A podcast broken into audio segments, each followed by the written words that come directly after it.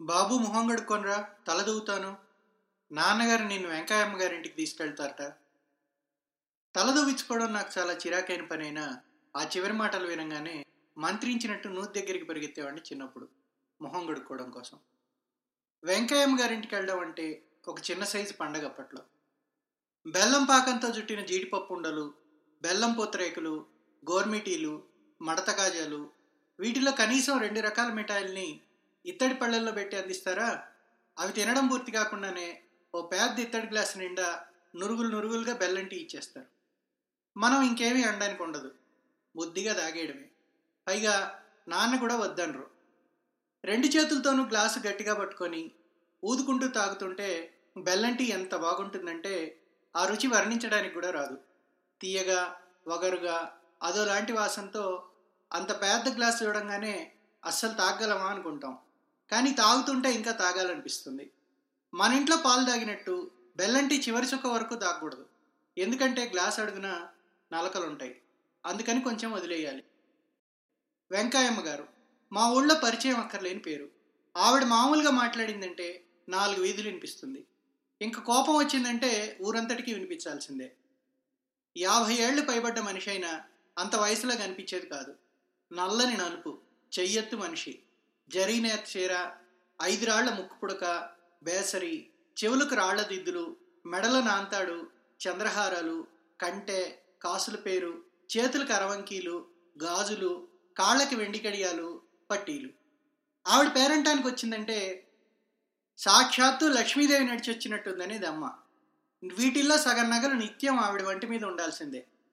మా ఊరి గుళ్ళో అమ్మవారి మెడలో మంగళసూత్రాల తర్వాత మళ్ళీ అంత పెద్ద సూత్రాలు ఆవిడ మెడలోనే చూశాను నేను.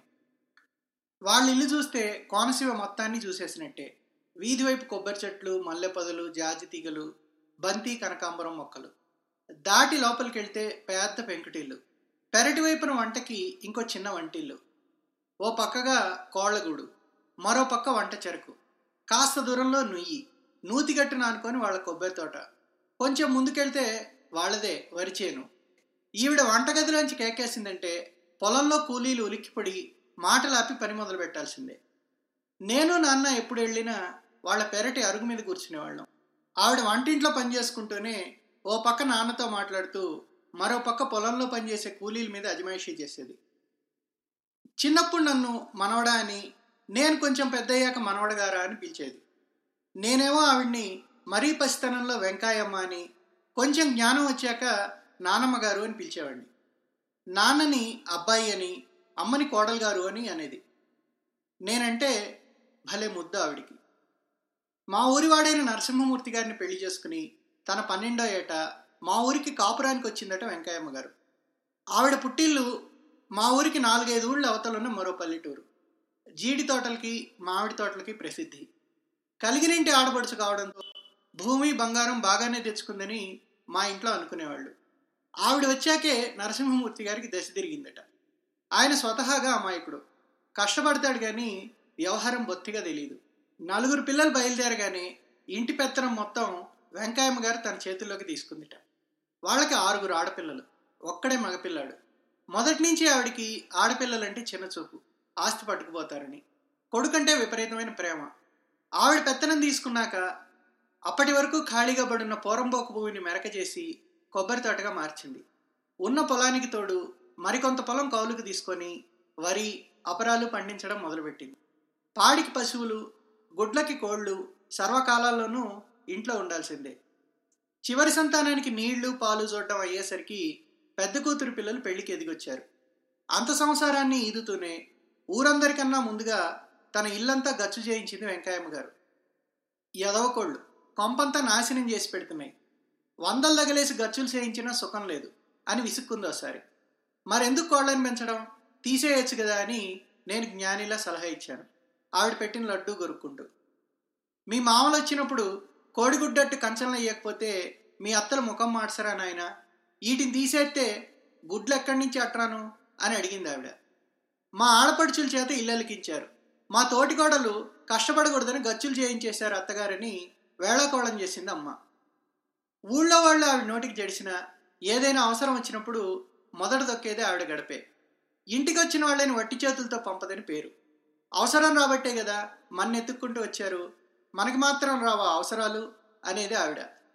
పొలం పనుల రోజుల్లో వాళ్ళ ఇల్లు పెళ్ళివారి ఇల్లులా ఉండేది. పెరట్లో గాడిపోయి దవ్విచ్చి పెద్ద పెద్ద గంగాళాలలో ఉప్మా వండించేది. ఓ పెద్ద ఇత్తడి బిందెలో బెల్లంటి మరుగుతూ ఉండేది. కడుపు నిండా ఎడతా అది మారాత్తల్లి అనుకునేవాళ్ళు కూలీలు. పని కూడా అలాగే చేయించేది. గట్టు నిలబడి అజమాయిషీ చేయడమే కాదు అవసరమైతే చీరని గోచి దోపి పొలంలోకి దిగిపోయేది. సాయంత్రానికి కూలీ డబ్బులు చేతిలో పెట్టి పంపించేది. వాళ్ళని తిప్పుకుంటే మనకేమన్నా కలిసి వస్తుందా? అంటూ. వెంకయ్యమ్మ గారికి భక్తి ఎక్కువే. కార్తీక స్నానాలకి మాఘ స్నానాలకి సవారీ బండి కట్టించుకొని గోదావరికి బయలుదేరేది. ఎప్పుడైనా సినిమా చూస్తే అది భక్తి సినిమానే అయిండేది ఆవిడ సవారీ బండి కట్టించిందంటే అది మా ఇంటి ముందు ఆగాల్సిందే. మేము బండిలో కూర్చోవాల్సిందే. నాన్నని నోరెత్తనిచ్చేది కాదు. ఆ అమ్మని నువ్వు ఎక్కడికి తీసుకెళ్ళక నన్ను తీసుకెళ్ళనివ్వక ఎట్టా నాయన అని గదవాయించేది. ఎప్పుడైనా నాన్న ఊరికి వెళ్ళాల్సి వచ్చి ఇంట్లో మేము ఒక్కళ్ళమే ఉండాల్సి వస్తే రాత్రులు మాకు సాయం పడుకోవడానికి వచ్చేది ఆవిడ. పనులన్నీ ముగించుకొని ఏ పదింటికో తలుపు తిట్టేది. ఉడుకు నీళ్ళతో తానం చేసి వచ్చాను కోడలు గారా మా మనవడు శవటోసన అనకుండా అనేది. అది మొదలు అమ్మ ఆవిడ అర్ధరాత్రి వరకు కష్టసుఖాలు కలబోసుకునేవాళ్ళు. నేను నిద్రపోయానని నిశ్చయం చేసుకున్నాక ఆవిడ బయటికి వెళ్ళి అట్టపక్క పీల్చుకొని వచ్చేది. నాకు తెలిస్తే నవ్వుతానని ఆవిడ భయం. నాకు తెలిసిన తెలియనట్టు నటించేవాడిని. ఆవిడ సాయానికి వచ్చినప్పుడు అమ్మ నిద్రపోయేది కాదు. దొంగాడెవడైనా వెంకయ్యమ్మ గారి నగల మీద కన్నేసి ఆవిడ మా ఇంట్లో ఉండగా పట్టకపోతే ఆ పేరు ఎప్పటికీ ఉండిపోతుందని అమ్మ భయం. నాకు జ్వరం వస్తే టీ కాఫీలు తరచు ఇమ్మని చెప్పేవారు డాక్టర్ గారు. నేనేమో బామ్మ దాగే కాఫీ అయినా వెంకాయమ్మ బెల్లం టీ అయినా కావాలని గొడవ చేసేవాడిని. అమ్మకేమో అంత బాగా చేయడం వచ్చేది కాదు. ఒక్కోసారి వారం పది రోజుల వరకు జ్వరం తగ్గేది కాదు. అలాంటప్పుడు ఖాళీ చేసుకుని నన్ను చూడడానికి వచ్చేది వెంకాయమ్మ గారు. వెంకాయమ్మ ఇచ్చే టీ లాంటిది కావాలని గొడవ చేస్తున్నాడు మనవడు. నాయనమ్మ గారు ఏ మందు కల్పిస్తారో మరి? అనేది అమ్మ. అదేమన్నా భాగ్యమా బంగారమా నాయన? మీ సిన్నత్త చేత అంపుతానుండు అనడమే కాదు. మర్చిపోకుండా వాళ్ళ చిన్నమ్మాయికి ఇచ్చి పంపేది. ఎప్పుడు జ్వరం వచ్చినా వెంకాయమ్మ బెల్లం టీ తాగితే గాని నీ జ్వరం తగ్గదురా అని ఏడిపించేదమ్మ టీ ఒకటేనా పత్యం పెట్టే రోజున వాళ్ళ పెరట్లో బీరకాయలో ఆనపకాయో ఎవరో ఒకరికి ఇచ్చి పంపేది. ఆడపిల్లలకి పెళ్ళిళ్ళు కాగానే వాళ్ళ అబ్బాయికి సంబంధాలు చూడటం మొదలుపెట్టింది వెంకయ్యమ్మ గారు. అతనికి పెద్దగా చదువు అవ్వలేదు వ్యవసాయం పనులు గట్టు మీద నిలబడి అజమాయిషీ చేయడం కూడా అంతంత మాత్రం. వెంకయ్యమ్మ గారు బలపరిచిన ఆస్తి పుణ్యమా అని సంబంధాలు బాగానే వచ్చాయి. ఆవిడ అన్నలే పిల్లనిస్తామని ముందుకొచ్చారు. ఇద్దరు ముగ్గురు ఆడపిల్లలను ఇంటి నుంచి కోడల్ని తెచ్చుకుంటే కొడుక్కి ముచ్చట్లు జరగవని తన తమ్ముడి ఏకైక కూతురితో కొడుకు పెళ్ళికి ముహూర్తం పెట్టించింది. ఆవిడ పుట్టినూళ్ళలో పుట్టింట్లోనే కొడుకు పెళ్ళి. మా ఊరి నుంచి ఎడ్ల బళ్ళు బారులు తీరాయి కేవలం మా కోసమే ఒక సవారీ బండి ఏర్పాటు చేసింది వెంకయ్యమ్మ గారు. పెళ్ళింట్లో మాకు ప్రత్యేకమైన విడిది. మాకు కావలసినవి కనుక్కోవడానికి ప్రత్యేకంగా ఒక మనిషి. అంత సందట్లోనూ ఆవిడ మమ్మల్ని మర్చిపోలేదు. మధ్యలో తనే స్వయంగా వచ్చి ఏం కావాలో కనుక్కుంది. పుట్టిబుద్ధి ఎరిగిన ఆ పదేళ్ళలోనూ అంతటి పెళ్ళి నేను చూడలేదు. పెళ్ళి కాగానే ముత్యాల పల్లకీలో ఊరేగింపు. పల్లకి మా ఊళ్ళోకి రాగానే కొడుకుని కోడల్ని మా ఇంటికి తీసుకొచ్చింది ఆవిడ. ఆవిడ కోరుకున్నట్టే అల్లుడిని బంగారంతో ముంచెత్తడమే గాక కొత్త మోటార్ సైకిల్ కొనిచ్చాడు మామగారు. మా ఊళ్ళో కొత్త మోటార్ సైకిల్ నడిపిన మొదటి వ్యక్తి వెంకయ్యమ్మ గారి అబ్బాయే. మూడు బళ్ళ మీద సామాను వేసుకుని కాపురానికి వచ్చింది కొత్త కోడలు. పందిరి మంచం అద్దం బల్ల బీరువా ఇలా అందరిలా ఊరికే ఒక లడ్డు మైసూర్ పాకు అరటిపండు కాకుండా సారి కూడా ఘనంగా తెచ్చుకుంది. మొత్తం తొమ్మిది రకాల మిఠాయిలు. ఊరందరూ చాలా గొప్పగా చెప్పుకున్నారు. పుట్టింటికి వెళ్ళినప్పుడల్లా అన్ని మిఠాయిలు సారే తెచ్చుకునే అమ్మాయినే పెళ్ళి చేసుకుంటానని అమ్మ ఖచ్చితంగా చెప్పేశాను. నేను పొరుగురు హై స్కూల్ చదువులో పడ్డంతో వాళ్ళ ఇంటికి పెత్తనాలు దక్కాయి. అదిగాక ఆ కొత్త కోడలంటే తెలియని బెరుకు పాపం ఆవిడ బాగానే మాట్లాడేది. అయినా మునుపటి స్వేచ్ఛ ఉండేది కాదు. కాలం తెలియకుండానే గడిచిపోతుంది. ఒకరి తర్వాత ఒకరు వెంకయ్యమ్మ గారికి ఇద్దరు మనవరాళ్ళు బయలుదేరారు. మగపిల్లలు కావాల్సిందే అని పంతం పట్టడమే కాక ఆ పంతం నెగ్గించుకుంది ఆవిడ. తర్వాత వరుసగా ఇద్దరు మనవలు. సొంత మనవలు వచ్చేశారు. నానమ్మ గారికి ఇంక ఈ మనవడు ఏం గుర్తుంటాడులేండి? వాళ్ళ చిన్న మనవడిని చూడడానికి వెళ్ళినప్పుడు అన్నాను. ఎంత మాట అయినా నీ తర్వాత వాళ్ళే నీ తమ్ముళ్ళు అందావిడ ఆప్యాయంగా. నేను కాలేజీలో చదవడం ఆవిడకి ఎంత సంతోషమో. మీరు అన్నయ్య గారిలా చదువుకోవాలి అనేది తన మనవల్ని ఒళ్ళో కూర్చోబెట్టుకొని. వయసు పెరగడం ఆవిడకి ఓపిక తగ్గడంతో వ్యవహారాల్లో కొడుకు జోక్యం పెరిగింది. ఆవిడ జోక్యం క్రమంగా తగ్గింది. చేతి నిండా డబ్బు ఆడుతుండడంతో అతను వ్యసనాలకు అలవాటు పడ్డాడు. ఒకటి రెండు కాదు. వ్యసనాల జాబితాలో ఉండే వ్యసనాలన్నీ అతనికి అలవడిపోయాయి.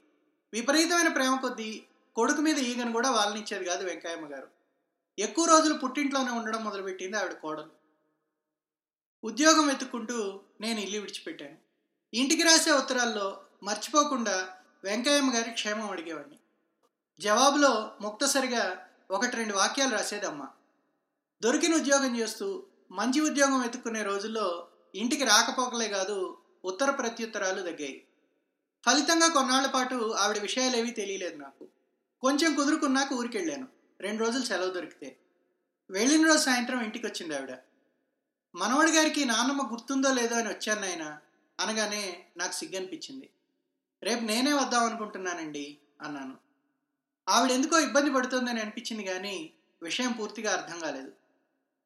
పొయ్యి మీద పాలు పొంగుతున్నాయేమో చూసిరా బాబు అంది అమ్మ. నేను అక్కడ ఉండకూడదని అర్థమై అక్కడి నుంచి మాయమయ్యాను. ఆవిడ వెళ్ళిపోయాక కూడా అమ్మెందుకు ఆ విషయం మాట్లాడడానికి పెద్దగా ఇష్టపడలేదు. వాళ్ళ పరిస్థితి ఇదివరకట్లా లేదు. అంది అంతే. మళ్ళీ ఏడాది వరకు ఊరికి వెళ్ళడానికి కుదరలేదు నాకు.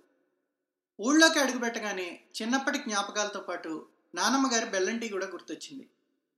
ఈసారి మిస్ అవ్వకూడదు అనుకున్నాను. మర్నాడు మధ్యాహ్నం ప్రయాణం అయ్యాను వెంకయ్యమ్మ గారింటికి టీ తాగెళ్ళి బాబు అంది అమ్మ.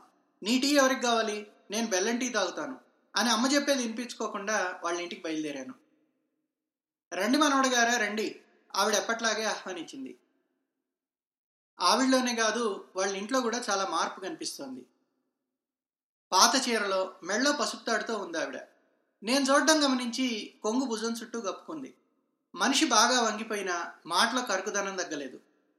నరసింహమూర్తి గారు మంచంలో ఉన్నారు. కొంచెం ఇబ్బందిగా అనిపించింది నాకు ఆ వాతావరణం.